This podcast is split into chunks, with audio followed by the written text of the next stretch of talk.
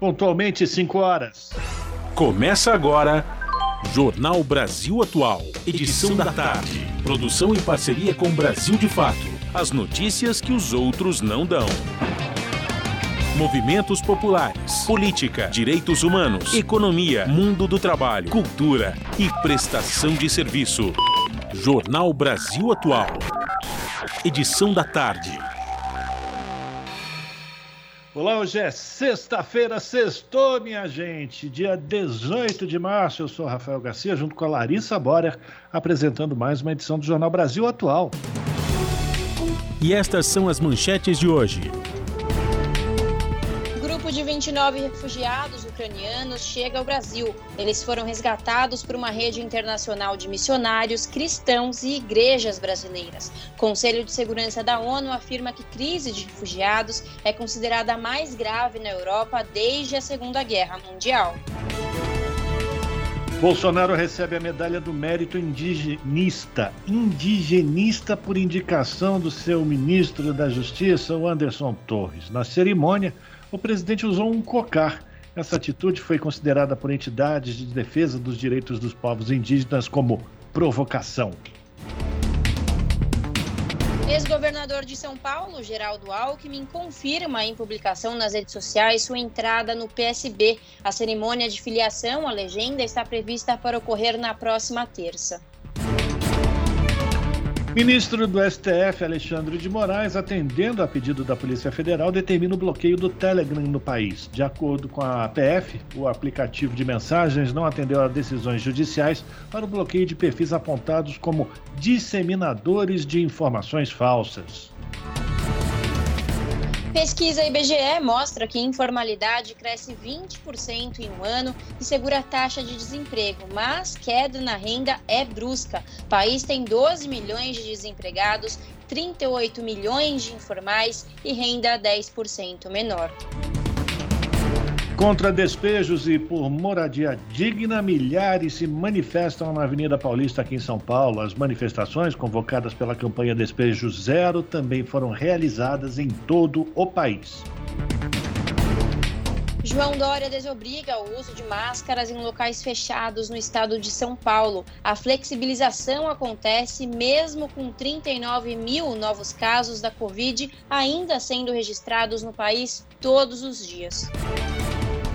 Prova do Enem vai mudar a partir de 2024 e o Ministério da Educação apresentou as diretrizes do novo exame que deve se adaptar às mudanças trazidas pelo novo ensino médio. São 5 horas 3 minutos, horário de Brasília. Participe do Jornal Brasil Atual, edição da tarde, por meio dos nossos canais nas redes sociais. facebook.com barra Rádio Brasil Atual. No Instagram, arroba Rádio Brasil Atual. Twitter, arroba RA Brasil Atual. Ou no WhatsApp, o número é 11 96893 7672. Você está ouvindo? Jornal Brasil Atual, edição da tarde. Uma parceria com Brasil de Fato. Na Rádio Brasil Atual. Tempo e temperatura. Sextou aqui na capital paulista, tempo abafado e nublado. Os termômetros marcam 28 graus neste momento. Tem previsão de chuva que cai em áreas isoladas agora no final da tarde e no começo da noite. Chuva com intensidade moderada a forte. Essa chuva não se estende para o período da madrugada. Em Santo André, São Bernardo do Campo e São Caetano do Sul, a tarde de sexta-feira está nublada. Neste momento, 27 graus.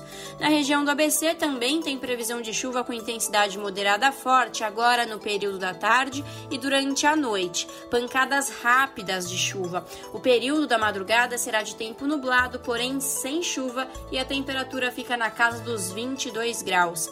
Sexta-feira, nublada em Mogi das Cruzes. Neste momento, 26 graus. Em Mogi também tem previsão de chuva agora no período da tarde, pancadas de chuva com intensidade moderada a forte chuva isolada. Ou seja, essa chuva cai em um bairro não cai em outro.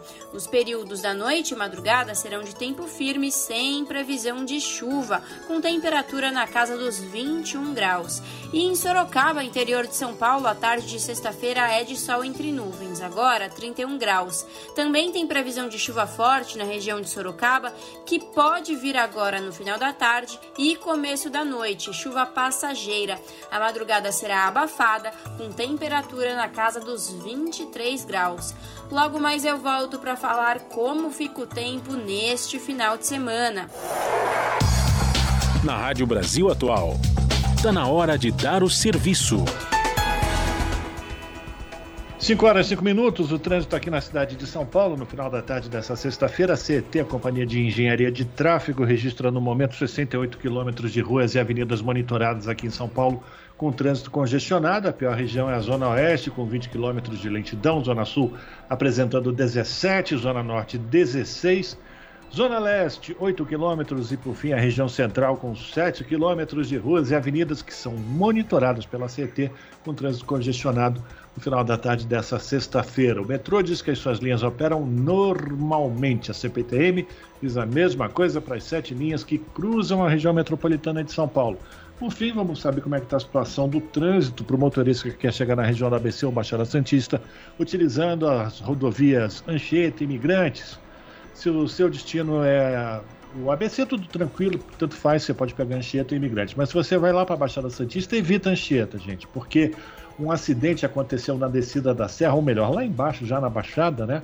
No, que está provocando uma lentidão na descida da serra pela Anchieta, do 39 ao 45, trânsito lento reflexo de um acidente. Portanto, se você puder pegar imigrantes, melhor. No sentido contrário, tudo tranquilo, não tem nenhum ponto de congestionamento. A mesma coisa acontece lá na Baixada, rodovia Cônigo Domênico Rangoni, a Piaça Guera Guarujá e a rodovia Padre Manuel da Nóbrega, com trânsito livre no final da tarde dessa sexta-feira. Boa viagem! Mande uma mensagem no WhatsApp nove meia oito nove três sete meia sete dois nove meia oito nove três sete meia sete dois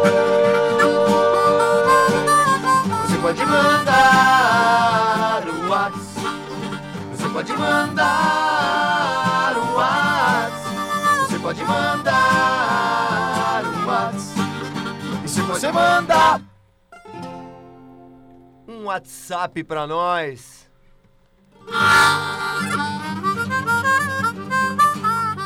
Fábio Balbini, o mestre da mesa. Anaquitito. Jornal Brasil Atual. Edição da tarde. 5 horas, 8 minutos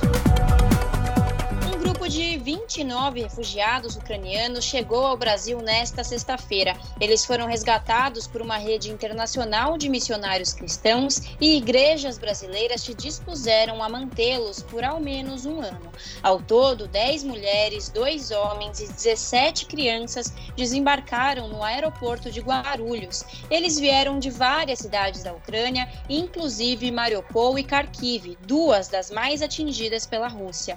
A embaixada brasileira brasileira, que atualmente funciona na cidade de Lviv, no oeste ucraniano, emitiu vistos humanitários para o grupo. De São Paulo, os refugiados serão levados em um ônibus para Curitiba, onde passarão alguns dias e depois vão para Prudentópolis e Guarapuava, cidades paranaenses que concentram uma grande comunidade de imigrantes ucranianos.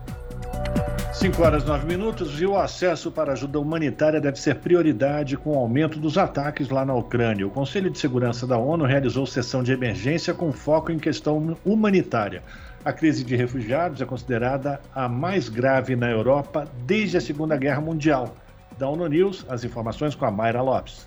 Conselho de Segurança da ONU realizou esta quinta-feira uma reunião de emergência sobre a Ucrânia para debater a questão humanitária. Com os ataques a diversas cidades ucranianas, a subsecretária-geral para os assuntos políticos e operações de paz, Rosemary de Carlo, destacou a dificuldade de acesso de ajuda humanitária. Ela reforçou que desde o início da agressão russa à Ucrânia, em 24 de fevereiro, mais de 1.900 civis foram atingidos. De acordo com os dados do Escritório de Direitos Humanos da ONU, até segunda-feira, os ataques já haviam deixado 726 mortos, incluindo 52 crianças, e mais de mil pessoas foram feridas. As Nações Unidas alertam que o número real de vítimas pode ser muito maior. Rosemary de Carlo reforçou que a prioridade da ONU e seus parceiros é seguir atuando no país e alcançar pessoas isoladas pelos bombardeios em andamento, inclusive no leste da Ucrânia, região de Donetsk e Luhansk.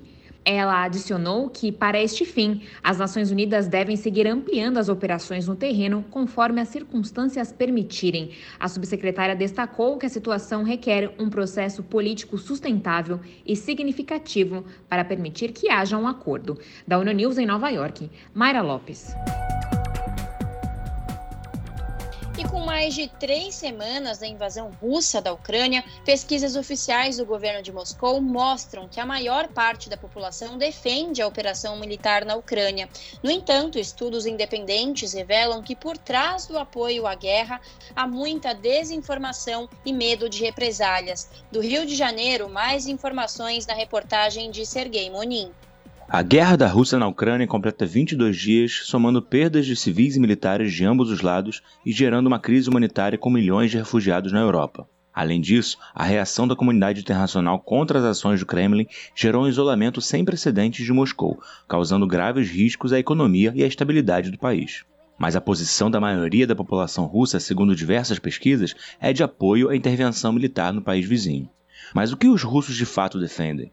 Estudos independentes apontam que a desinformação e a propaganda midiática vêm desempenhando um papel importante na narrativa sobre a guerra. É o que aponta o sociólogo Gregory Yudin. É claro que a posição oficial do governo russo é de que é uma operação especial de paz, feita para evitar uma guerra, e a posição oposta afirma que é uma guerra aberta, sobretudo uma guerra agressiva, Nisso reside toda a dificuldade, porque dependendo da maneira como você faz a pergunta, você terá uma reação diferente. Para a maioria, se você perguntar a uma pessoa se ela apoia a guerra, a pessoa responderá: Que guerra? Do que se trata? De acordo com o Centro de Pesquisa de Opinião Pública da Rússia, órgão oficial do governo, 68% da população apoia a operação militar na Ucrânia.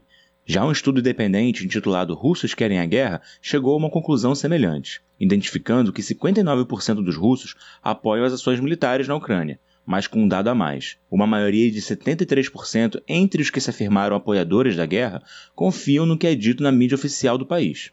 De acordo com o coordenador do projeto de pesquisa, Alexei Milyaino, a propaganda do governo cria uma profunda desinformação entre os russos sobre o que de fato acontece na Ucrânia.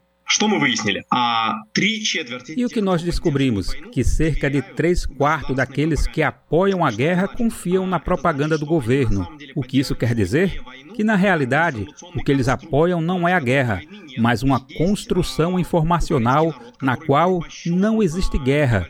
E o que tem é um povo ucraniano escravizado por um pequeno grupo de nazistas. Nós estamos libertando o povo deste grupo que o oprime.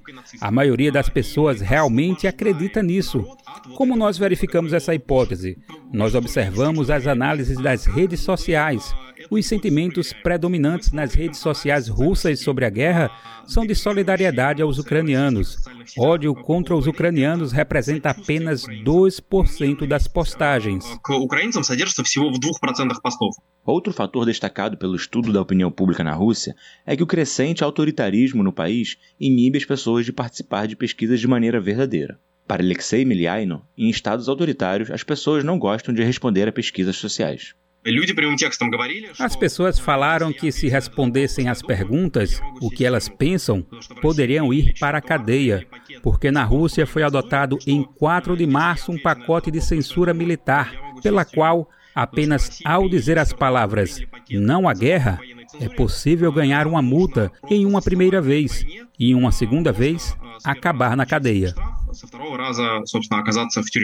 Do Rio de Janeiro para a Rádio Brasil de Fato, Sergei Moni. 5 horas 14 minutos e a Unesco implementa medidas emergenciais para proteger jornalistas na Ucrânia. A Agência das Nações Unidas também está fornecendo kits de proteção pessoal e treinamento para o trabalho em ambientes hostis. Pelo menos quatro profissionais da mídia foram mortos desde o início do conflito militar da Rússia na Ucrânia. Quem traz as informações de novo, lá de Nova York, é a repórter Ana Paula Loureiro. A Organização das Nações Unidas para Educação, Ciência e Cultura, a Unesco, acaba de anunciar novas medidas de emergência para proteger jornalistas que estão trabalhando na Ucrânia e ajudá-los a poder continuar divulgando informações sobre a guerra de forma segura. A Unesco também está fornecendo, num primeiro momento, 125 kits de equipamento de proteção pessoal, além de treinamento para cobertura jornalística em ambientes hostis a diretora-geral da agência, Audrey Azoulay, afirma que a Unesco está determinada em apoiar e a proteger jornalistas e profissionais da mídia que estão arriscando suas vidas na Ucrânia. Pelo menos quatro profissionais que cobriam a guerra foram mortos desde que o conflito começou. Todas as mortes foram condenadas pela Unesco, além de vários outros profissionais que ficaram feridos. Desde o primeiro dia de guerra, a agência tem pedido de forma consistente o respeito à lei internacional pela proteção de jornalistas, técnicos, produtores e outros profissionais da mídia e tem feito apelos para que não aconteçam ataques no setor da comunicação. Segundo a Unesco, milhares de jornalistas estão reportando diretamente da Ucrânia, sendo que muitos não têm equipamentos adequados de proteção.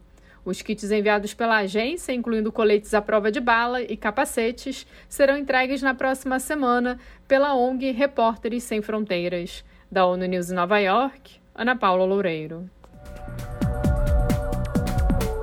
5 horas e 16 minutos. O conflito entre Rússia e Ucrânia ressalta a permanência do petróleo como fator estratégico da geopolítica Mano, e economia global. Caceta. Para controlar os preços e atender à demanda interna, autoridades estadunidenses buscam estabelecer acordos com antigos rivais como Venezuela e Irã. Reportagem de Michele de Mello. A guerra na Ucrânia pode causar a maior crise de abastecimento de petróleo em décadas. Esse prognóstico é da Agência Internacional de Energia, a partir das sanções impostas à exportação de petróleo, gás e carvão da Rússia. O conflito armado mexe também nos valores. Com a diminuição da oferta, o preço do barril de petróleo atingiu na última semana o valor mais alto dos últimos 14 anos, superando 130 dólares por barril. Para controlar os preços e atender à demanda interna, autoridades estadunidenses buscam estabelecer acordos com antigos rivais, como a Venezuela e o Irã. Após enviar uma comitiva a Caracas, a administração de Joe Biden afirma que ainda não está em discussão a importação de petróleo venezuelano. De acordo com a OPEP, a Organização dos Estados Exportadores de Petróleo, por dia a Venezuela produz cerca de 788 mil barris de petróleo e os iranianos 2 milhões e meio. A produção venezuelana equivale exatamente à demanda estadunidense que ficou descoberta pela suspensão das importações de Moscou. Os venezuelanos são donos da maior reserva certificada de petróleo do mundo. A faixa do Orinoco, nos estados Guárico, Anzoátegui e Monagas, concentra a maior parte dessas reservas, assim como outros minerais, como ferro, diamante e ouro. Desde 2007, a área foi liberada pelo governo bolivariano para atividades de transnacionais. Em 2010, o então presidente venezuelano, Hugo Chávez, assinou acordos de cooperação com a Rússia, concedendo o direito de extração de petróleo cru no campo Ronin 6 da faixa do Orinoco, sendo 60% das ações da estatal venezuelana PDVSA e 40% da Rússia. Já em 2017, a Rosneft inaugurou a base operacional Perforosvem, com a promessa de extrair 800 mil barris diários. Enquanto a PDVSA perdeu cerca de 60% da sua capacidade de produção nos últimos seis anos de bloqueio econômico, a infraestrutura das transnacionais permaneceu intacta. O embaixador russo em Caracas, Melik Bagdazarov, destacou que Moscou apoia a normalização das relações entre a Venezuela e os Estados Unidos. Para alguns especialistas, com as novas sanções no setor, a Venezuela poderia triangular produção de petróleo de empresas russas no território venezuelano. A Chevron, que controlava quatro poços na faixa do Orinoco, já sinalizou que, com o relaxamento das sanções econômicas por parte de Washington, poderia voltar a produzir em solo venezuelano. De São Paulo, da Rádio Brasil de Fato, Michele de Mello.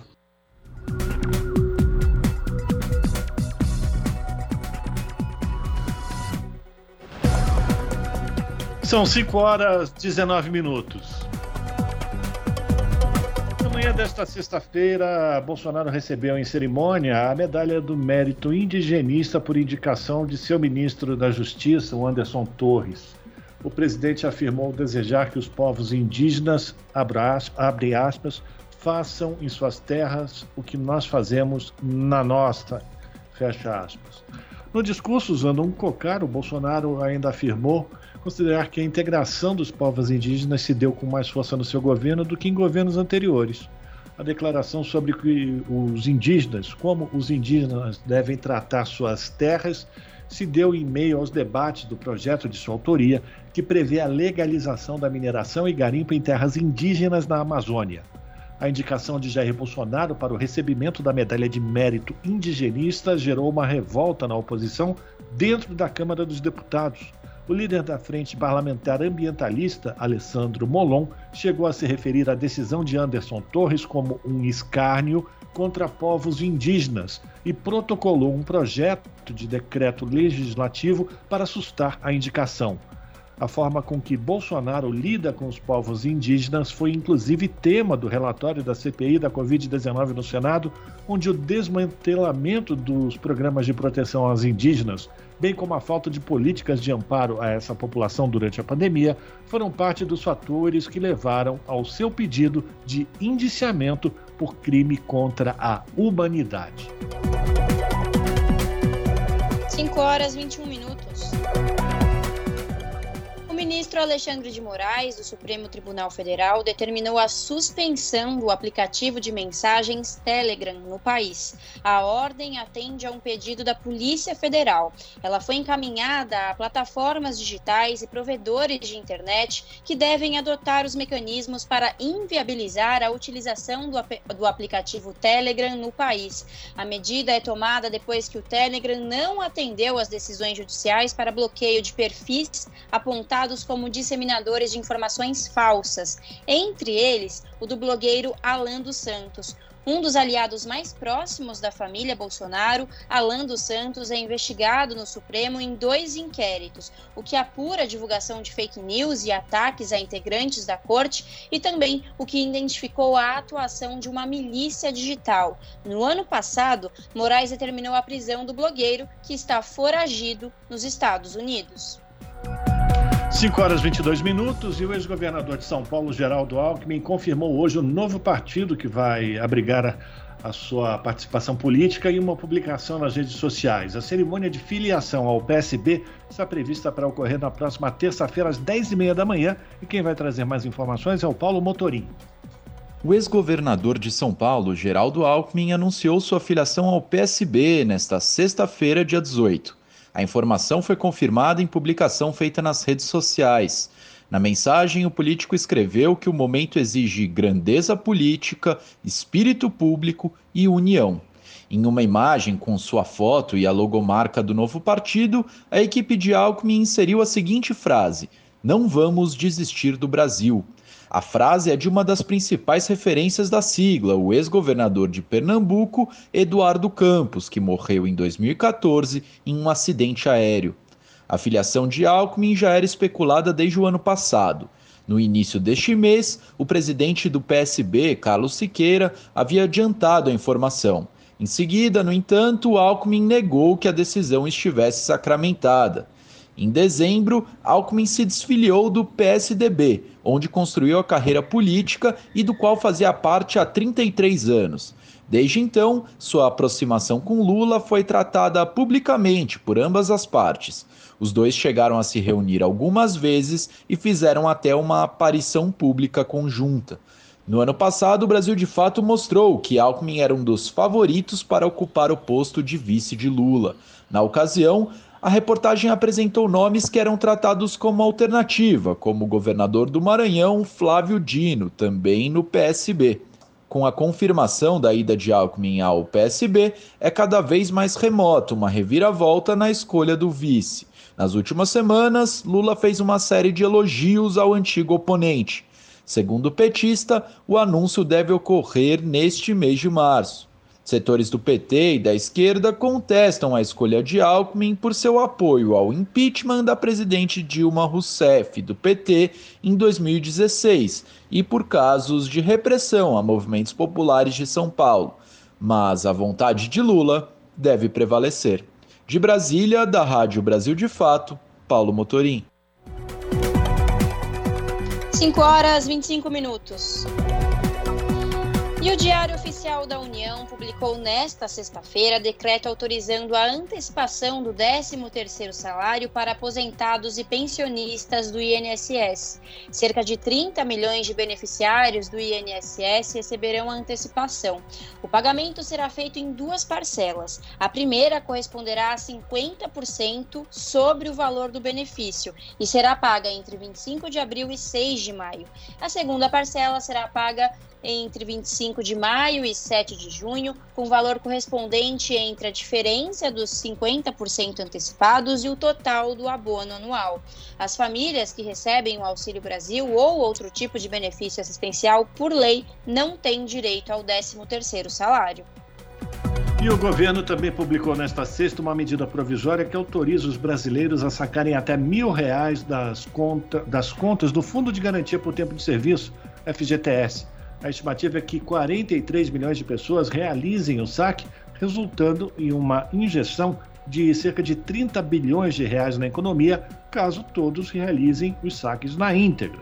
O calendário dos saques, que ainda não foi divulgado, tem início no dia 20 de abril e vai até o dia 15 de junho, e o dinheiro ficará disponível até o dia 15 de dezembro. Para receber, é necessário baixar o aplicativo Caixa Tem da Caixa Econômica Federal.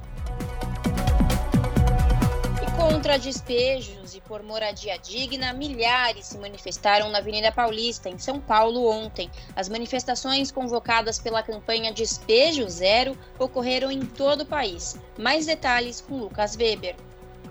O Dia Nacional de Luta por Moradia, nesta quinta-feira, dia 17, foi marcado por atos em todo o país. Na capital paulista, manifestantes contra despejos e pelo direito à moradia seguiram do MASP, o Museu de Arte Moderna de São Paulo, até a Sé, no centro da cidade. A marcha ocupou um lado da Avenida Paulista e teve como destino final o Tribunal de Justiça de São Paulo. A luta é pra valer!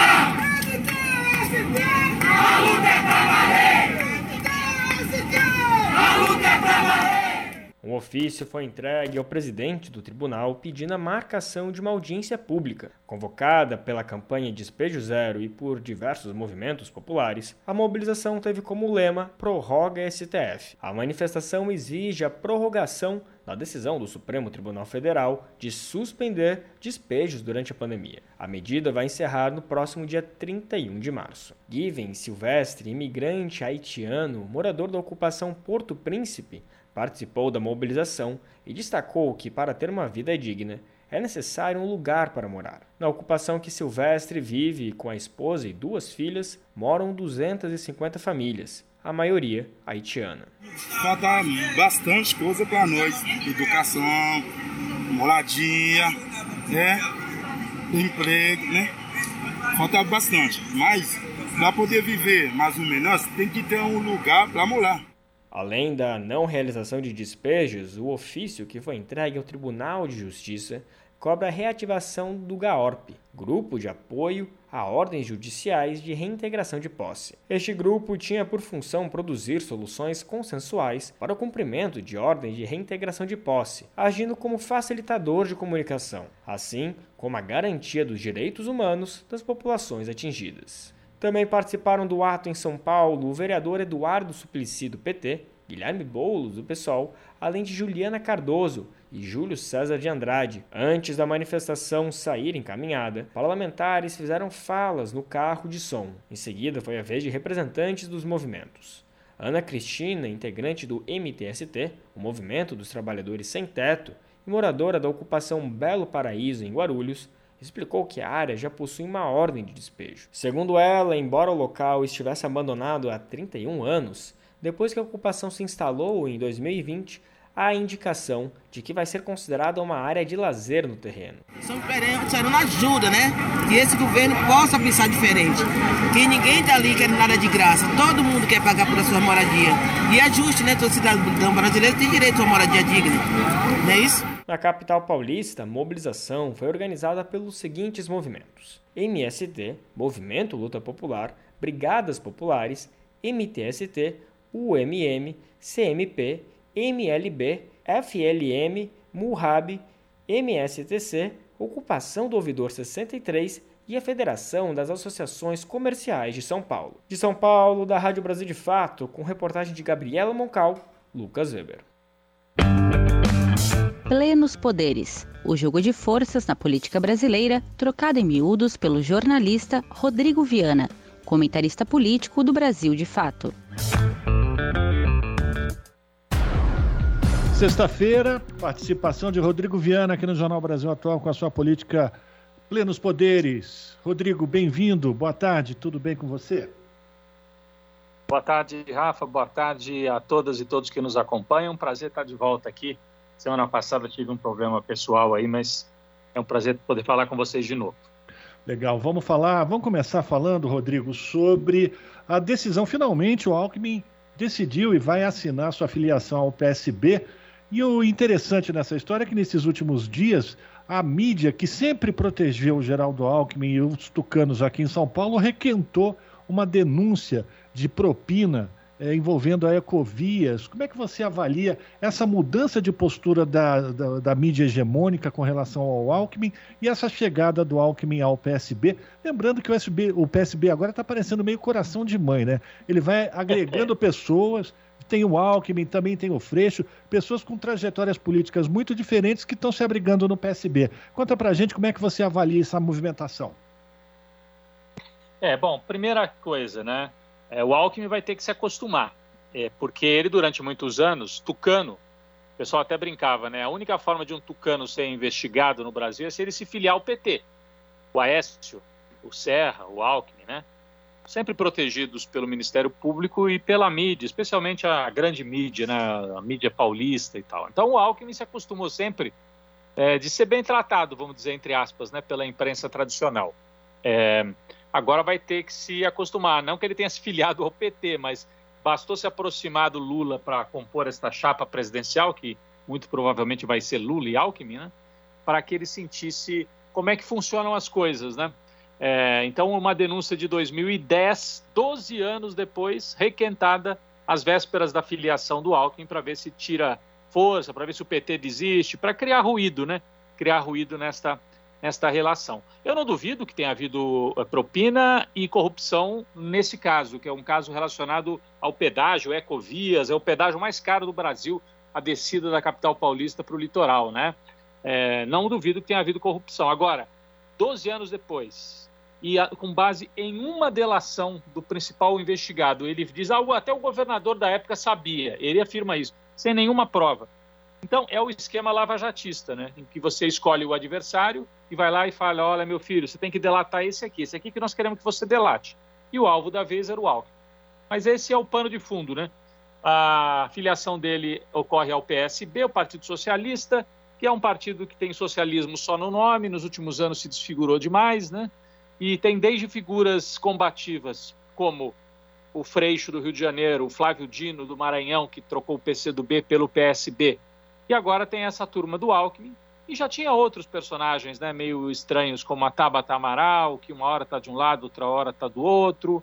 Então é um partido que se propõe a apoiar o Lula, mas não é muito confiável. Né? Tem personagens ali que estão fazendo o seu jogo próprio e que acho que o Lula sabe que não pode confiar 100%. O Alckmin traz para a chapa não tanto votos, né, porque o Lula já está bem colocado nas pesquisas, mas talvez destrave a negociação, a conversa do Lula se ganhar a eleição com setores empresariais, setores aí da burguesia paulista, que, com, é, com os quais o Alckmin tem bom trânsito. Então tem esse papel né, de mostrar uma moderação e de diálogo com os setores é, em, nos quais o Lula tinha dificuldade de entrar devido a esse processo de é, ataques né, sofridos desde o mensalão e principalmente da Lava Jato para cá, Rafa. Rodrigo, é bom, fica mais difícil de formar uma federação com participação de políticos com trajetórias tão diferentes, né? Você acredita que ainda é possível formar uma federação de partidos de esquerda? Não, eu acho que a federação vai ser PT com os partidos de porte um pouco menor, né? O PCdoB e o PV. É, é o que está pintando.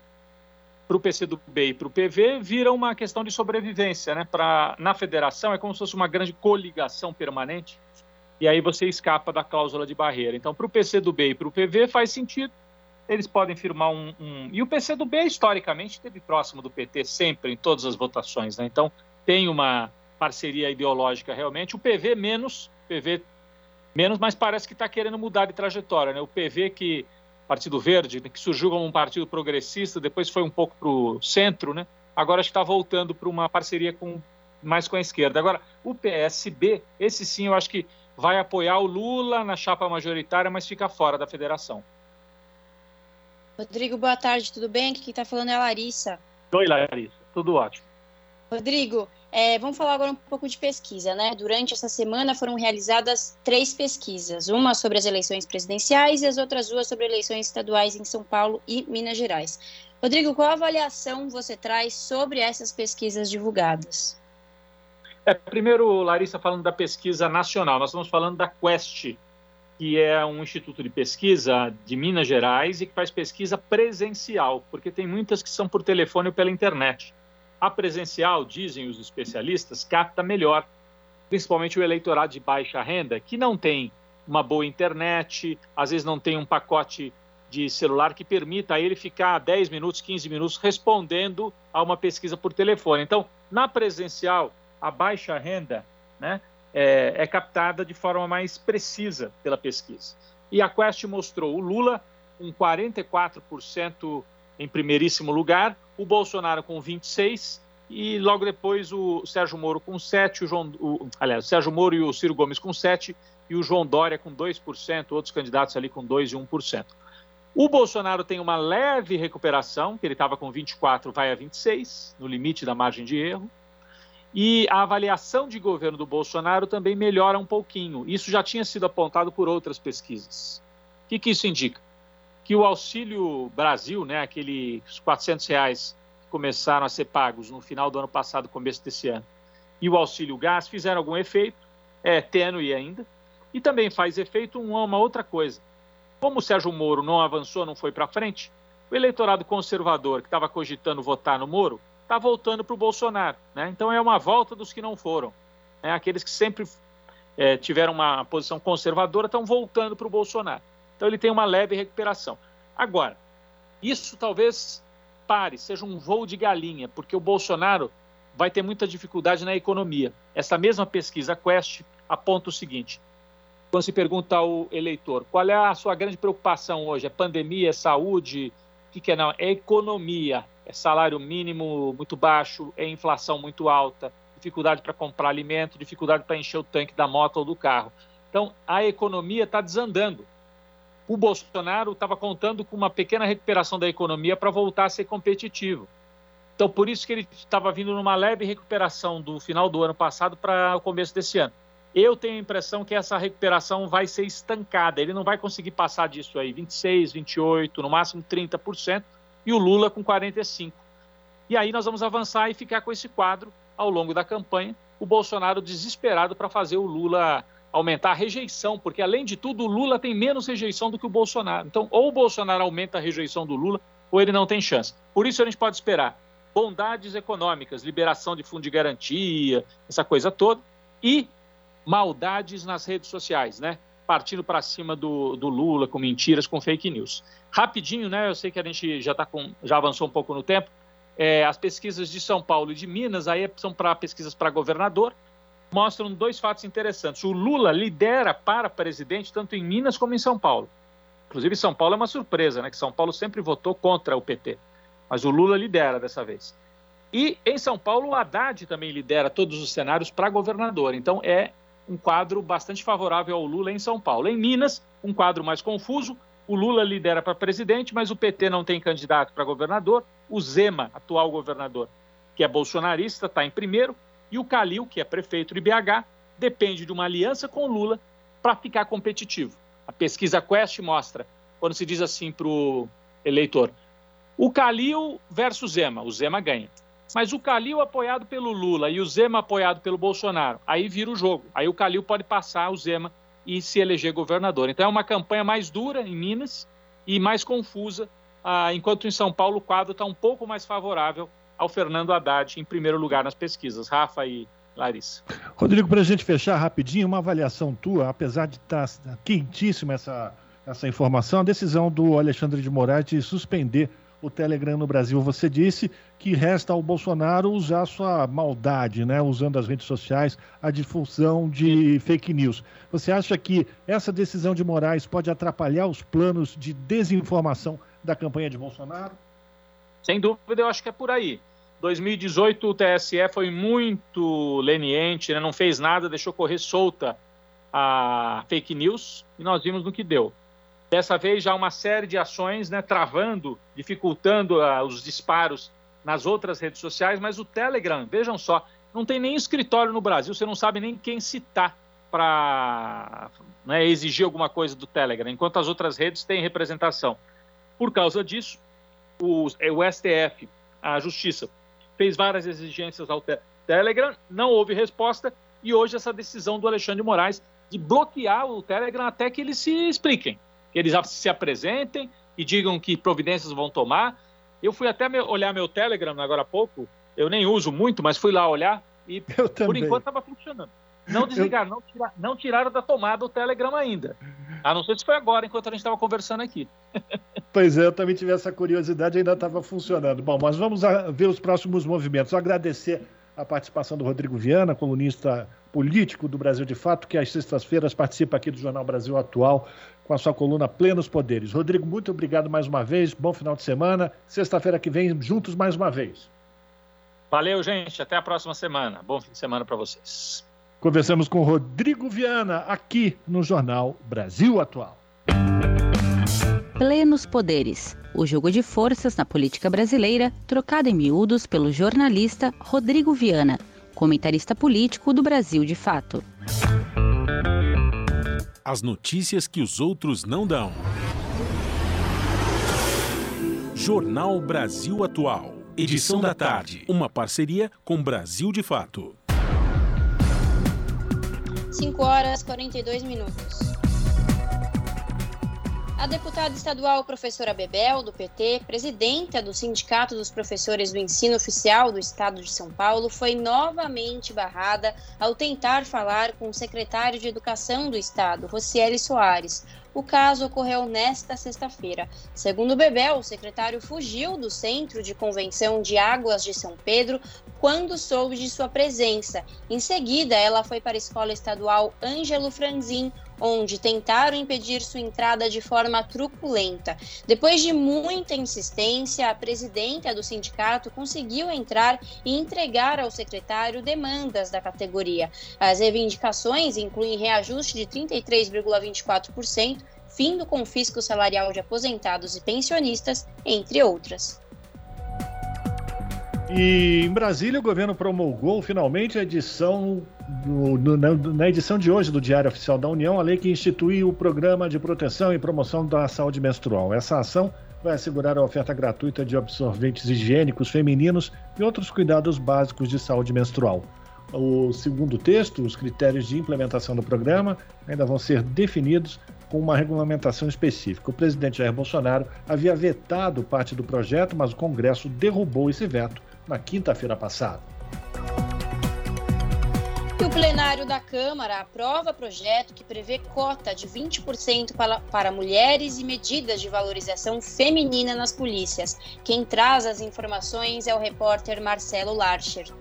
O plenário da Câmara aprovou o projeto que cria uma cota de 20% para mulheres nos concursos da área de segurança pública, o que inclui as polícias civil e militar dos estados. A proposta também aumenta de 120 para pelo menos 180 dias a licença maternidade dessas servidoras e estabelece diretrizes para diminuir as desigualdades entre homens e mulheres nas forças de segurança. O projeto cria a Política Nacional de Valorização das Mulheres na área de segurança pública e foi apresentado por oito deputadas de diversos partidos. Elas apontaram a necessidade de valorizar a participação feminina na área. Dados de 2019 apontam que as mulheres são menos de 15% do efetivo de PMs no Brasil. Além da cota de 20% nos concursos e do aumento da licença maternidade, o projeto prevê a promoção de equidade entre homens e mulheres nos cargos de gestão, com a promoção de estratégias contra o assédio e violência contra as mulheres nos ambientes de trabalho e a inclusão de conteúdos relacionados à igualdade entre os gêneros nos cursos de formação. O projeto também estabelece que só receberão recursos do Fundo Nacional de Segurança Pública os estados e municípios que tiverem um plano de valorização das mulheres na área. O projeto foi aprovado de maneira simbólica, com voto contrário apenas do Novo. De acordo com o líder do partido, deputado Tiago Mitrô, de Minas Gerais, a licença maternidade maior que a das demais servidoras pode criar uma distorção em relação às demais categorias. Ele defendeu a diminuição das desigualdades entre homens e mulheres nas polícias, mas disse que antes de estabelecer uma cota mínima de ingresso, o importante seria acabar com o limite máximo estabelecido por algumas polícias. Aqui no, no Distrito Federal, por exemplo, existe um teto de 10% de mulheres a cada concurso público prefetivo da polícia. O que a gente tem que fazer é acabar com esse teto, que está fazendo com que o número de mulheres, especialmente nas polícias militares, seja muito abaixo do que poderia ser, e não estabelecer um piso que, para algumas polícias, especialmente militares, pode ser elevado para esse momento onde, por terem ainda o teto, elas têm dificuldade de atingir esse número. O projeto foi aprovado com parecer favorável da relatora, deputada Elcione Barbalho, do MDB do Pará. Para a deputada Joênia Wapichana, da Rede de Roraima, é preciso aumentar o número de mulheres nas polícias. É importante, sim, estabelecer 20% para vagas para as mulheres, principalmente para a execução de políticas públicas. As mulheres ainda é muito pouco o número que se compõe na, na área da segurança pública. O projeto que cria a Política Nacional de Valorização das Mulheres na área de segurança pública segue para análise do Senado. Da Rádio Câmara de Brasília, com informações de Antônio Vital, Marcelo Larcher. 5 horas e 46 minutos e deputados e senadores derrubaram o veto de Jair Bolsonaro a respeito da validade de concursos públicos homologados antes da pandemia de Covid-19. Com a derrubada do veto, valerá o texto do projeto que suspende até dezembro de 2021 os prazos de validade desses concursos. A ideia do projeto vetado pelo Planalto é que só agora será e que só agora será promulgado é não prejudicar os aprovados nos, nos, concursos. Isso porque uma lei de 2020 proibiu o aumento de despesas do poder público com pessoal até o final de 2021 e impediu a nomeação de novos servidores. Os parlamentares consideraram justa a questão porque garante os direitos de aprovados em concursos públicos de tomar posse.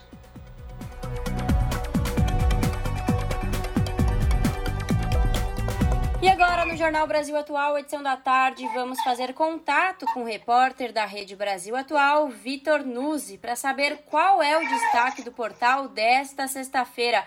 Vitor, boa tarde, tudo bem? Boa tarde, Larissa. Tudo bem e você? Bem também, obrigada.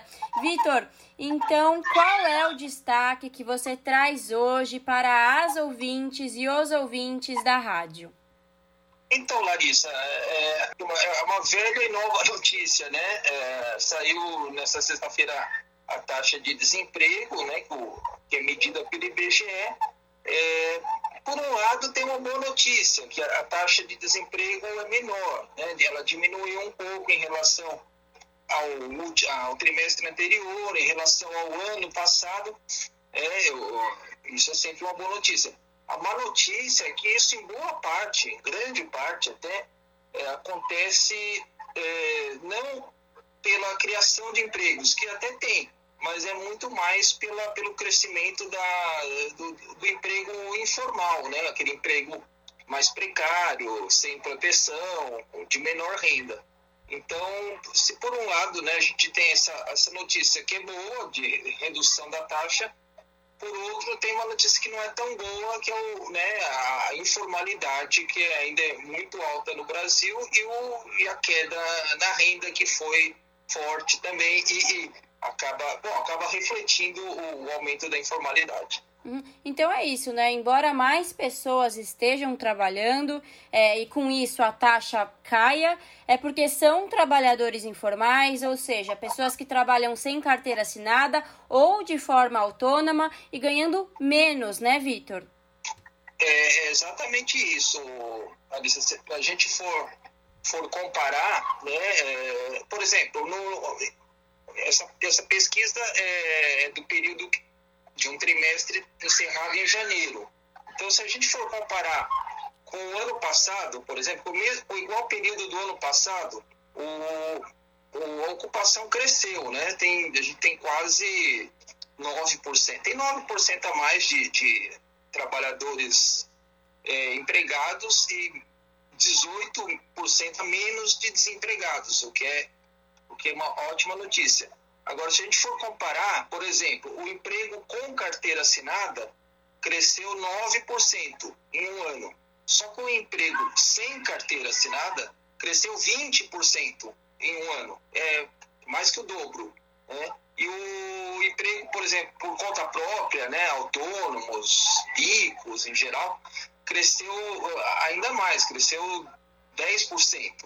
Né? E, então, o emprego cresceu, né? A gente tem mais pessoas empregadas, só que é, em boa parte é, no trabalho informal. Ah, os trabalhadores informais hoje no Brasil são mais ou menos 38 milhões, que é 40, isso significa 40% dos ocupados. Então, 40% do nosso mercado de trabalho é de, é de informalidade, né? Que é muita coisa. E isso né, como a gente falou no começo, se reflete também na, na renda. Né? Em um ano, a, a renda cai praticamente 10%. É, isso, isso também é preocupante considerando o, né, o nível de inflação que a gente está vivendo no país. Ô Vitor, e a pesquisa mostra que o salário não caiu em proporção só para os informais, né, mas também para os trabalhadores com carteira assinada é, caiu para todo mundo. Caiu 10% na média, né? Mas, por exemplo, caiu para trabalhador com carteira, caiu 7%, para trabalhador sem carteira, caiu 9%.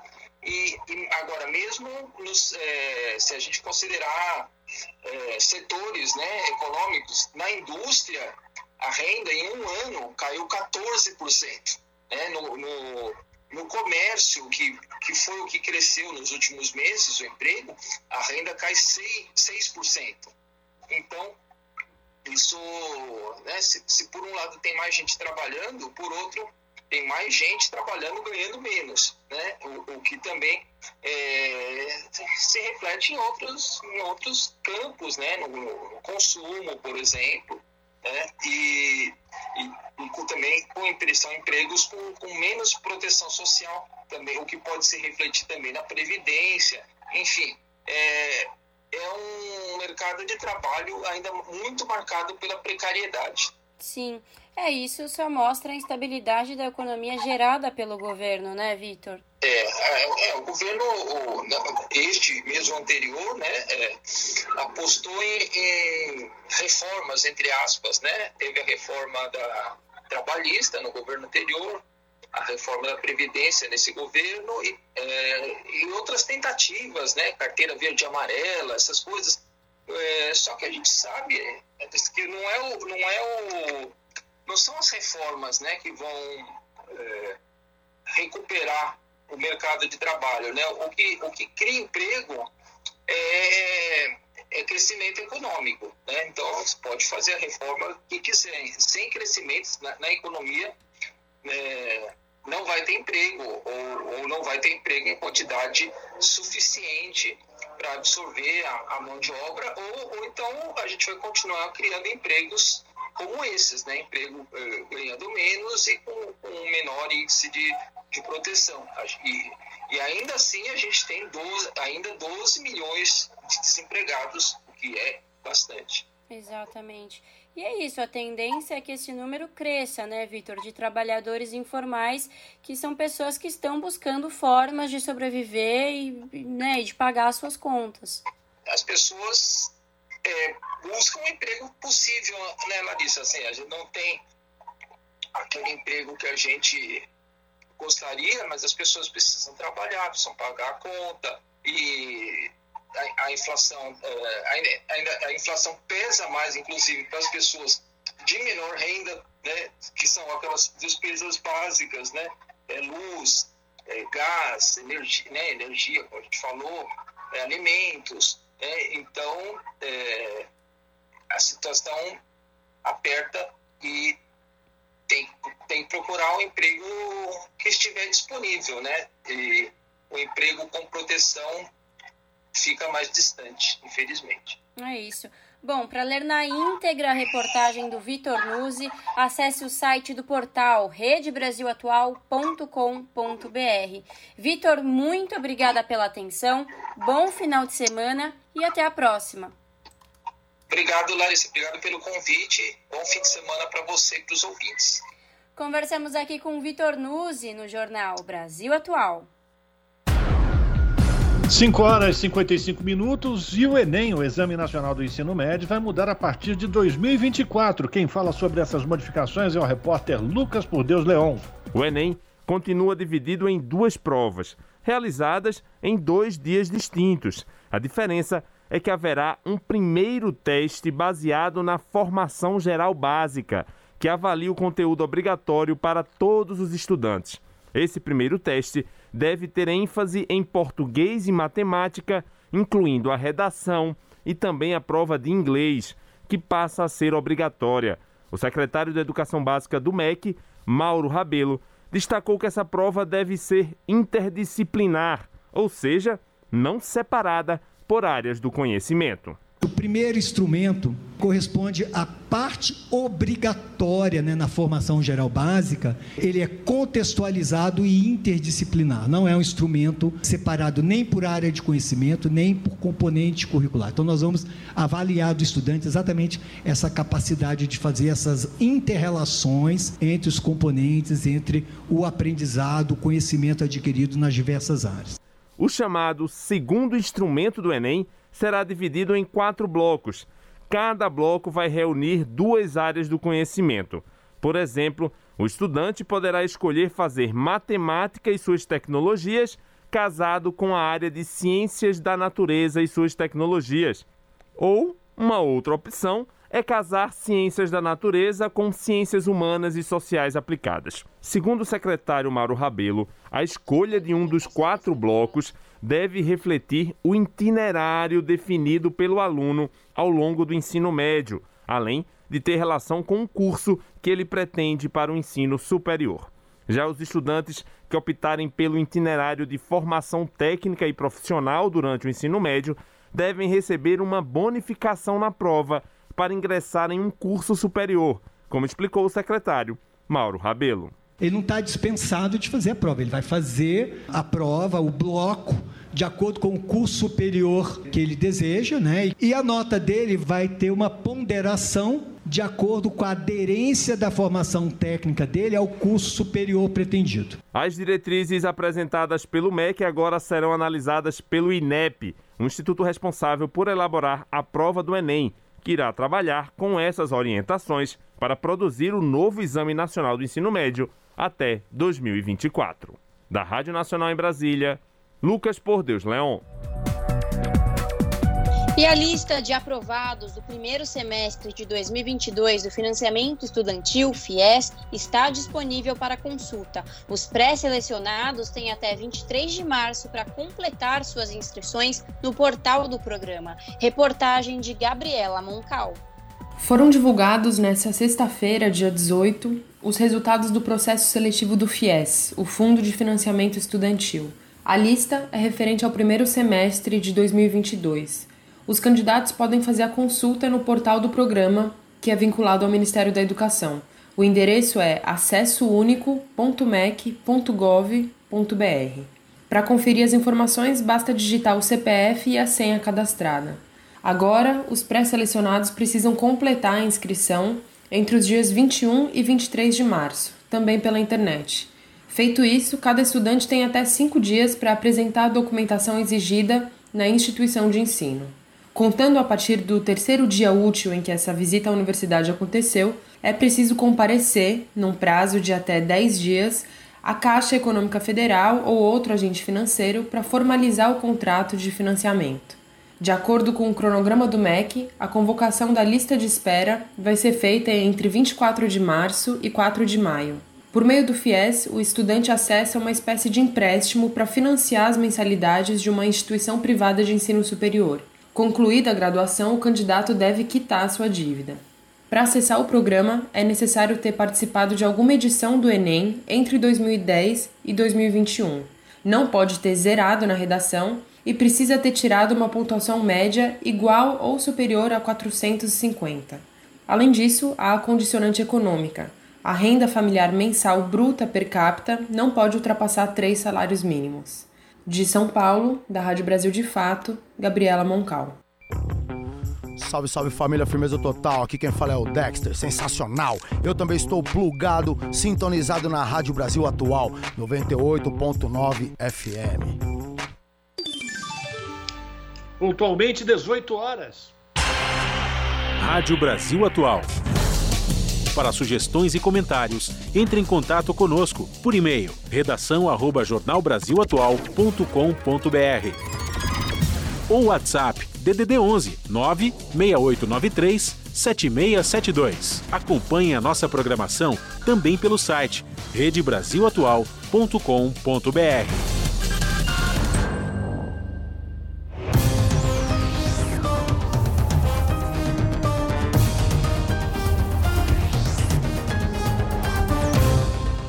horas, vamos fazer o nosso contato com a redação da TVT para a gente conhecer quais serão os destaques da edição que fecha mais uma semana do seu jornal pelo canal 44.1 digital, que tem o sinal aberto para toda a região metropolitana de São Paulo, com o apresentador, o Jô Miag.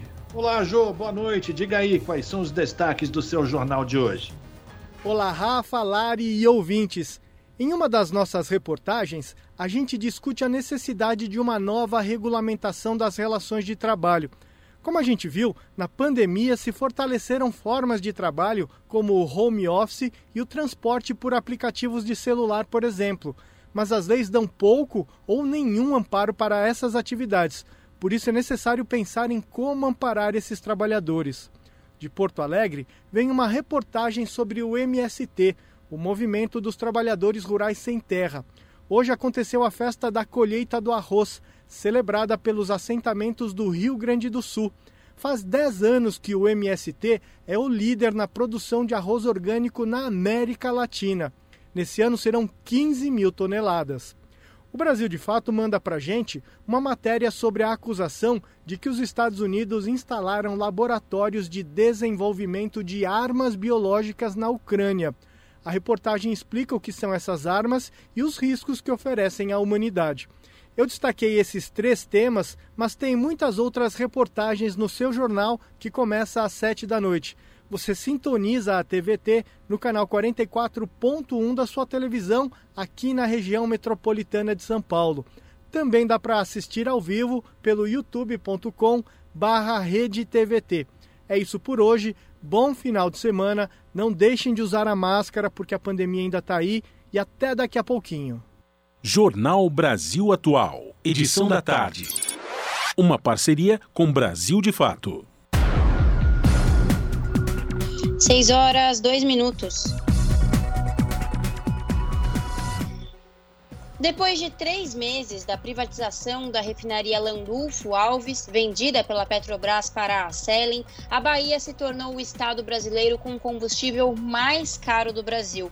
Entre 6 e 12 de março, a gasolina comum custava, em média, R$ 7,69 por litro no estado. Ouça mais informações com Daniel Lamir. O combustível mais caro no Brasil está sendo vendido na Bahia de acordo com a ANP, Agência Nacional do Petróleo, há três meses, a Petrobras vendeu a refinaria Landulfo Alves, localizada no município baiano de São Francisco do Conde, para a empresa Acelém. No último levantamento semanal da ANP, entre os dias 6 e 12 de março, a média da gasolina comum nos postos baianos foi de R$ 7,69 por litro. Isso é 15% maior do que o preço médio nacional da gasolina. No caso do diesel tipo S10, a diferença do preço da Bahia para os demais estados é também maior. Esse diesel em postos baianos custa em média R$ 7,10 por litro. O valor representa 20% a mais que a média nacional. A média mais alta na Bahia vale também para o diesel tipo S500.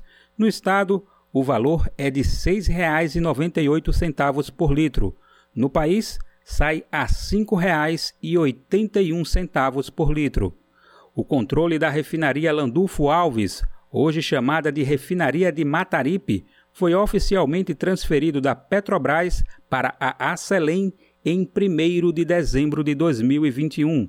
A Acelen, por sua vez, foi criada pelo fundo Mudabala Capital dos Emirados Árabes Unidos. Já em janeiro deste ano, o Brasil de fato mostrou aumentos após a privatização.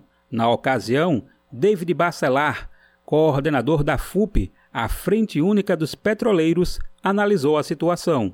Nós estamos tratando com um fundo de investimentos é, dos Emirados Árabes, que trata aí de recursos é, do Fundo Soberano, principalmente de Abu Dhabi. Então, não seria diferente. O retorno tem que ser financeiro e imediato, custe o que custar. Se isso vai custar maiores preços para a população baiana e nordestina, não importa. Segundo o Sindicombustíveis, Sindicato do Comércio de Combustíveis do Estado da Bahia, 95% dos combustíveis vendidos em postos baianos são produzidos na antiga refinaria Landulfo Alves e, portanto, são fornecidos pela Acelen. Isso indica que a política de preços da companhia é responsável pela elevação dos preços aos consumidores baianos. Vale destacar que esse levantamento da ANP ainda não considera a totalidade dos impactos do último reajuste no preço da gasolina, anunciado no último dia 11 deste mês. Mesmo depois do aumento da Petrobras, a Acelen ainda vende combustíveis a preços mais altos que a estatal. A constatação é do Observatório Social da Petrobras, vinculado à Federação Nacional dos Petroleiros. O comportamento empresarial da Acelen alterou de forma significativa o mercado de combustíveis baiano.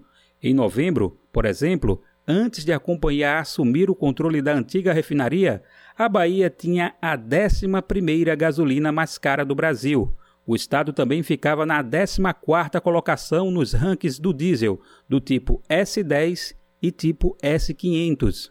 O Sindicombustíveis da Bahia já denunciou a Acelen ao Conselho Administrativo de Defesa Econômica por sua política de preços. Na segunda-feira passada, dia 14, o Sindicato dos Petroleiros da Bahia entrou com a ação civil pública na Justiça Federal do Estado pedindo a paralisação da privatização da refinaria por práticas nocivas à economia local. A venda da refinaria Landulfo Alves faz parte do programa de desinvestimentos da Petrobras. Das 13 refinarias que a estatal tinha, oito foram postas à venda nesse programa. O Brasil, de fato, entrou em contato com a Arcelém, mas não obteve respostas até o momento. Caso a empresa responda, a atualização será feita no site brasildefato.com.br. Da Rádio Brasil de Fato, com reportagem de Vinícius Konchinski, Daniel Lamir. 6 horas e 7 minutos e Ivone Silva, presidenta do Sindicato dos Bancários de São Paulo, Osasco e Região, conversou com Juca Kifuri no programa Entrevistas, que foi transmitido ontem à noite pela TVT. A Ivone iniciou sua vida sindical no final da década de 90 como diretora da entidade. Mulher negra, a liderança falou sobre os desafios enfrentados para chegar à presidência do sindicato, posição antes ocupada por apenas uma mulher. Confira na reportagem de Júlia Pereira. No programa Entrevistas, transmitido na noite desta quinta-feira pela TVT, o jornalista e apresentador Juca Kifuri recebeu a presidenta do Sindicato dos Bancários de São Paulo, Osasco e região, Ivone Silva. Mulher negra, Ivone deu início à sua trajetória no sindicato em 1999, como diretora, passando pela Secretaria-Geral no período entre 2014 e 2017, auxiliando na coordenação das campanhas nacionais unificadas. Em 2017, foi eleita presidenta da entidade, a segunda mulher a chegar a essa posição. A primeira foi Juvândia Moreira, hoje presidenta da CONTRAF, a Confederação Nacional dos Trabalhadores do Ramo Financeiro. Em conversa com Juca Kifuri, a sindicalista falou sobre os desafios que enfrentou e continua enfrentando para que ela e outras mulheres ocupem as altas posições na entidade. E nós conseguimos, sim, as mulheres estarem nos principais postos. Então, hoje eu sou presidenta, a secretária-geral também é uma mulher e a secretária de finanças também é uma mulher. Então, os principais, os três principais é, cargos do sindicato são mulheres. Mas para isso, a, to, sempre a gente está fazendo a discussão de gênero e raça dentro do sindicato. É uma educação, né? É uma educação permanente de que eu não posso ser olhado o meu trabalho por eu ser mulher ou por eu ser negra, né? Ou também por eu ser homossexual. Né? Então a gente sempre faz esse trabalho dentro do sindicato. Então quando a diretoria chega, nós vamos fazendo sempre as discussões né, sobre essas questões e o impacto. E com isso, nós vamos amenizando na, na, nessa nova formação dos dirigentes e que não importa o gênero, né, não importa a questão da sua orientação sexual e não importa a sua cor para assumir os cargos do sindicato. Então, nós vamos olhando as pessoas por suas competências individuais. Mas esse é um longo trabalho e não começou comigo, não começou com a Juvândia, começou lá atrás, né, quando entrou lá a primeira mulher na chapa do sindicato e foi dirigente sindical. Então a luta vem lá de trás, Juca. Então teve muito que nós vamos continuando esse trabalho e ainda continuamos, né? Porque hoje eu não me sinto é, questionada por ser mulher ou por ser negra no meu cargo. Isso não tem mais, mas teve muitas mulheres que amassaram bastante barro antes de mim para isso. O mês da mulher foi lembrado por Ivone Silva durante a conversa com Juca Kifuri. A presidenta do Sindicato dos Bancários afirmou que a luta das mulheres brasileiras é diária e não se restringe a apenas um dia do ano, mas destacou a importância da discussão e das pautas feministas trazidas em todo 8 de março. Né? Então, a luta desse mês das mulheres tem sido aí é, pela moradia, é, pela terra e por também por trabalhos, né? Por trabalhos aí decentes e não os trabalhos que nós estamos achando aí é, ultimamente. Então, essa jornada foi é importante. 8 de março teve atos em várias capitais. O movimento sindical tem feito todo o debate durante o mês de março com as suas categorias, para que realmente a gente consiga chegar a todo mundo esse debate, né? É, nós sabemos que a luta das mulheres ele é o ano todo, mas o mês de março ele é importante porque concentra, né? Porque a mídia dá espaço, né? Todos os jornais falam sobre isso e é esse momento que a gente consegue atingir boa parte da população com a nossa pauta. Pensando nas eleições de 2022, a liderança falou sobre a necessidade dos futuros governantes desenvolverem políticas de Estado que tirem a população do endividamento. Segundo Ivone, mais de 87% das famílias brasileiras acumulam dívidas no cartão de crédito, enquanto os maiores bancos do país acumulam hoje um lucro de 107,7 bilhões de reais, um aumento de 34% em relação a 2020, o primeiro ano de pandemia. Ela lembrou de uma linha de crédito implementada pelo governo Lula em 2008 que impediu que muitas pessoas se endividassem com os bancos, como é visto hoje. E o Lula, em 2008, fez uma política de crédito mais barato, uma linha de crédito é, em que a população não precisava ser explorada dessa forma, com juros de mais de 300% ao ano. Então, não só é possível fazer isso, como o governo Lula já fez. Né? E eu lembro muito bem, porque eu era da categoria bancária, qual foi a briga que teve que ter até demissão do presidente do banco, né, de banco estatal, para que essa política fosse implementada, porque era contrário ao governo, porque força os outros bancos a fazerem o mesmo nessa política. Então precisamos de ter crédito, né? Então não é o crédito no cartão de crédito, é o crédito realmente mais barato para o microempreendedor, um crédito mais barato para o trabalhador que está endividado. É, tem políticas de Estado, sim, e o Estado ele tem que interferir nesse mercado financeiro, sim, fazendo as suas políticas sejam melhores para a população. Ainda sobre o cenário político, a presidenta do Sindicato dos Bancários de São Paulo, Osasco e região, Ivone Silva, chamou atenção para a eleição de candidatos que representem e defendam os interesses da classe trabalhadora, para extinguir os projetos aprovados nos últimos anos que atacam os direitos da população. Então, eu acho que esse é o momento da classe trabalhadora eleger os seus candidatos que lutem por ele. Né? E, a, e, assim, e, a, e a forma disso é na política e é nas eleições essas eleições elas são fundamentais para que os trabalhadores consigam é, fazer aí é, acabar com vários retrocessos que foram feitos durante o ano. E nós sabemos que não será fácil. Mesmo num governo eleito Lula, nós vamos ter que brigar muito, estaremos nas ruas todos os meses para que os nossos direitos sejam garantidos, porque é uma luta sim e vai continuar.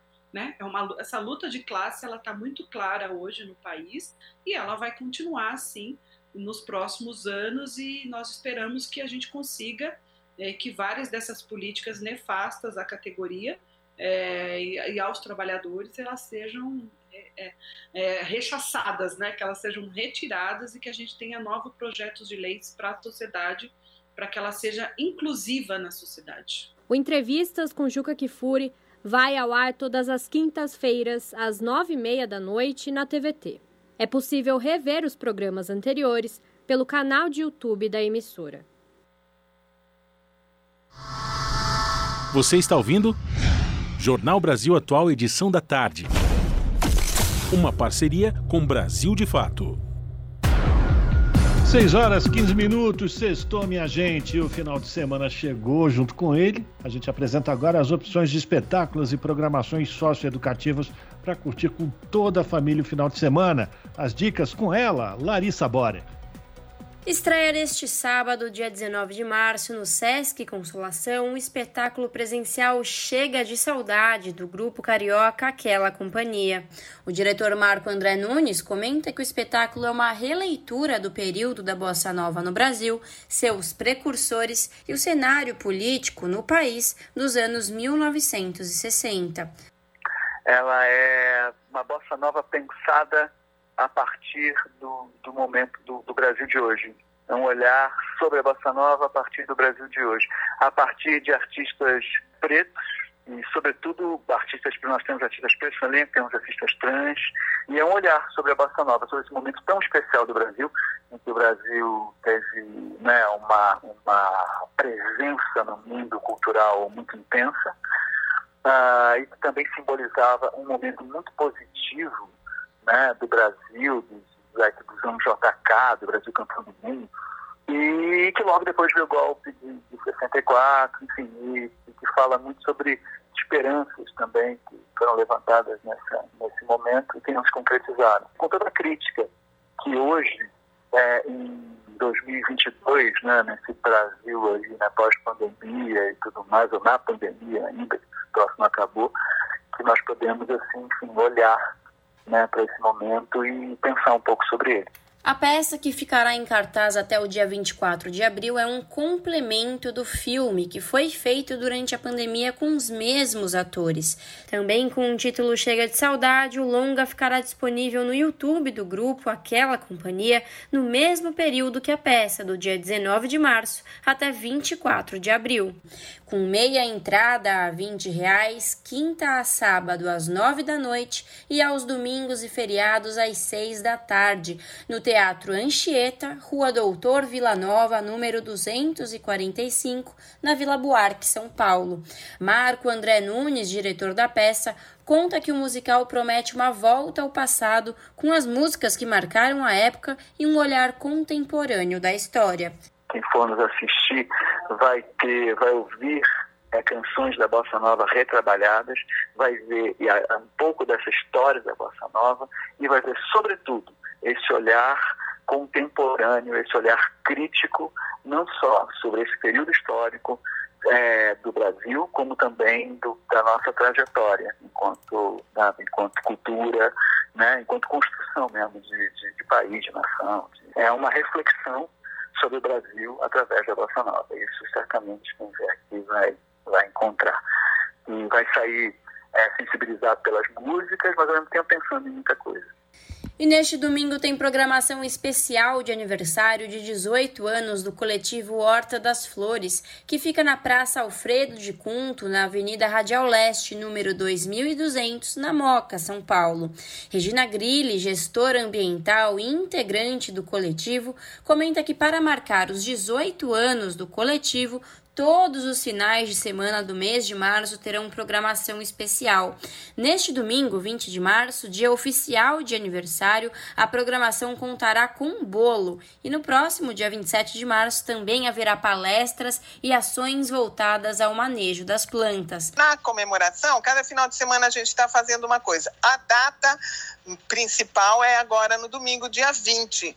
Então, nós vamos ter o bolo, vai ter os parceiros, a letraria, que também é um parceiro nosso, que eles distribuem, eles arrecadam livros e distribuem na periferias, assim, na, na comunidade mais carente. Então, a letraria vai estar tá, uh, também arrecadando e fazendo uma ação com crianças, vai ter uma leitura de poemas, várias atividades assim de leituras. A gente vai estar tá arrecadando também para o Arsenal da Esperança, mantimentos e vamos ter uma, uma oficina de poda de árvores, vamos, as professoras vão estar reconhecendo as punks ali nos canteiros e, e vai ter essas coisas todas e vamos cantar e vamos celebrar. Ai, no dia 27 vai ter uma palestra super interessante de uma aluna que já se formou, que é bióloga, e que ela entende de morcegos. Dia também a gente diz que as mudinhas de ora pronobis, mudinhas de suculenta, mudinhas, assim que a gente vai distribuir para o pessoal. Então é importante, traga o seu copo, a sua canequinha, nada de descartável, o seu garfinho para comer o bolo, entendeu?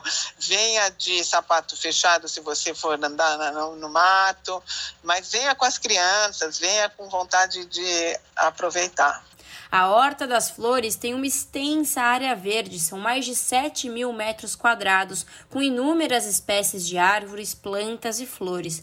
A entrada é gratuita e o espaço tem estacionamento próprio. Para a gestora ambiental, é importante conservar espaços verdes na cidade de São Paulo como um refúgio para o corpo e a mente. As pessoas passam na radial e veem esse espaço que para fora ela tem três seringueiras, assim, e não dão, não tem noção do que é estar aqui dentro, sabe? Aqui dentro a temperatura é muito mais agradável, o som lá no fundo dos canteiros, você nem se dá conta que você está no, no centro da cidade e você toma contato com as abelhas, com o cheiro da terra, com os bichos que te picam, mas não é problema, entendeu? A gente ter esses coletivos, essas ilhas de, de verde na cidade, né? Uma cidade tão tão dura como a nossa, né? E é, é importantíssimo, assim, essencial, essencial para você dar uma relaxada, para você dar uma descansada na, no seu olhar, no seu, o seu ouvido, no seu olfato. Os seus sentidos ficam muito mais aguçados. Então, é muito importante a gente poder ter esses espaços. Larissa Borer, Rádio Brasil Atual e TVT. São 6 horas e 22 minutos. A gente continua falando de cultura aqui no Jornal Brasil Atual. Isso porque o Senado vai votar, ou poderá votar na semana que vem, a Lei Aldir Blanc II. Porque também na semana passada foi aprovada a Lei Paulo Gustavo. Com essas novas leis, cerca de 7 bilhões de reais, mais exatamente 6 bilhões e 800 milhões de reais, podem ser colocados no setor da cultura que foi tão atacado por Jair Bolsonaro. Mas quem vai trazer mais informações lá de Brasília é o Alex Mirkan. Vamos acompanhar. A aprovação da Lei Paulo Gustavo em sua segunda rodada no Senado é uma boa notícia para os cerca de 5 milhões de trabalhadores da cultura espalhados pelo país. A proposta de autoria do senador Paulo Rocha, do PT do Pará, homenageia o ator e humorista Paulo Gustavo, morto em maio passado, vítima da Covid-19, e prevê o repasse de 3,8 bilhões de reais em recursos federais a estados e municípios para serem usados em projetos culturais. O próprio senador comenta a vitória unânime da proposta. Os artistas brasileiros têm que olhar, ter um olhar aqui mais tranquilo para o nosso Senado Federal, que aqui nós estamos respondendo exatamente este momento que o nosso país está vivendo. E o setor cultural tem este papel fundamental. Além da Paulo Gustavo, que privilegia a destinação de verbas ao setor audiovisual, como cinema e televisão, outra lei também será votada na semana que vem. A Aldir Blanc II, que reedita sua primeira versão de 2020, passando de uma medida emergencial para uma iniciativa permanente com repasses anuais de 3 bilhões de reais. Jandira Fegali, do PCdoB Carioca, é autora do projeto que já foi aprovado na Câmara dos Deputados em fevereiro e conseguiu adiantar a votação da matéria no Senado junto ao presidente da Casa, Rodrigo Pacheco. A deputada fala sobre a expectativa de ver as leis em vigor. Houve um acordo na Câmara do não veto das duas espero que o governo cumpra, para que a gente não tenha uma nova mobilização pela derrubada dos vetos. Esperamos que haja o cumprimento e aí nós teremos emergencialmente a lei Paulo Gustavo em 2022 e a partir de 2023 a lei Aldir Blanc seguida perenemente para a cultura brasileira. O alívio deve chegar, mas após anos bem difíceis. Desde que ascendeu ao poder, a ala ideológica do governo de Jair Bolsonaro tem realizado uma verdadeira cruzada contra a máquina cultural do país. Um setor que chegou a movimentar 170 bilhões de reais em 2018, algo entre 1 e 4% do PIB. A gestora e produtora cultural Cíntia de Almeida ilustra as dificuldades que passou. Eles só se mexeram quando eles viram que assim, que as pessoas perderam casa, foram morar embaixo de viaduto, que não tinham mais dinheiro para comer. Eu mesma né? Quando me vi numa situação que assim acabou, não tem mais recurso, não tem mais de onde tirar, eu fiz bolo e brigadeiro para sobreviver, porque senão não tinha para pagar comida. Em março de 2021, a Secretaria Especial de Cultura, já sob comando do ator Mário Frias, chegou a vetar recursos da Lei Rouanet em cidades que tivessem imposto lockdown. Recentemente, ele também fez campanha contra as novas leis, sob o argumento de que o executivo perderia a prerrogativa sobre orçamentos, como o do Fundo Nacional de Cultura. Jandira Fegali refuta. Veja que em 2021 o orçamento discricionário para a cultura foi apenas de 23 milhões para o Brasil. Isso é inacreditável, ou seja, a cultura não é nada para esse governo. Aliás, ela é inimiga. A cultura virou inimiga para esse governo. E a Secretaria Especial de Cultura faz de tudo para desconstruir o que foi construído. Se por um lado o setor cultural finalmente volta a ter esperanças, por outro, artistas e gestores também reconhecem a necessidade de adaptação. E aí vale fazer vaquinha na internet, passar o chapéu em lives e outros métodos de financiamento que ajudem a pôr ideias em prática. Assim pensa a experiente produtora nos obrigou, né, toda essa crise, também a buscarmos novas alternativas, até mesmo dentro do cenário cultural, de sobrevivência, porque assim ficou muito claro e notório que não dá para os projetos dependerem de um poder público e de, de uma lei de incentivo. De Brasília para a Rádio Brasil de Fato, Alex Mirkan. Se você gosta do nosso jornalismo independente e quer rever nossas entrevistas e reportagens, acesse o canal da Rádio Brasil Atual no YouTube. Nosso endereço é youtube.com/barra Rádio Brasil Atual. Ajude a nossa voz ser cada vez mais forte e ir cada vez mais longe. Inscreva-se em nossos canais, curta e compartilhe o conteúdo Rádio Brasil Atual e TVT. Rádio Brasil Atual e TVT.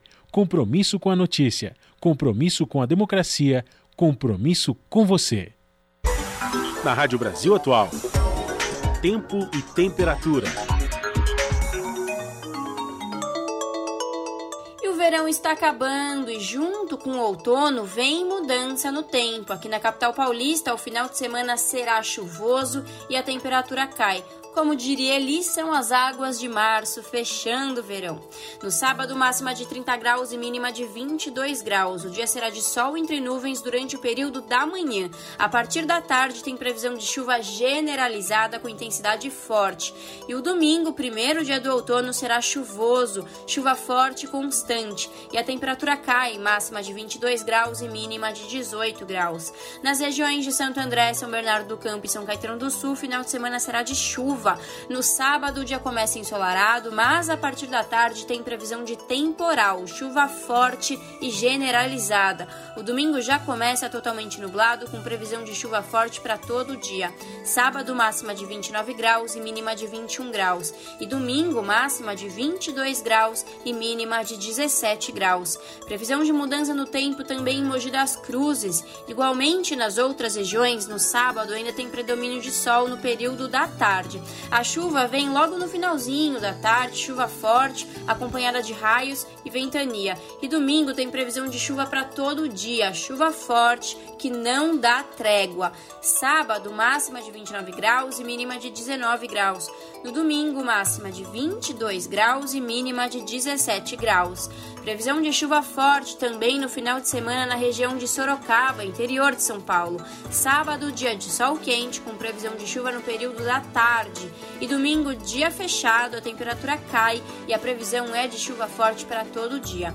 No sábado, máxima de 32 graus e mínima de 21 graus. E no domingo, máxima de 23 graus e mínima de 19 graus.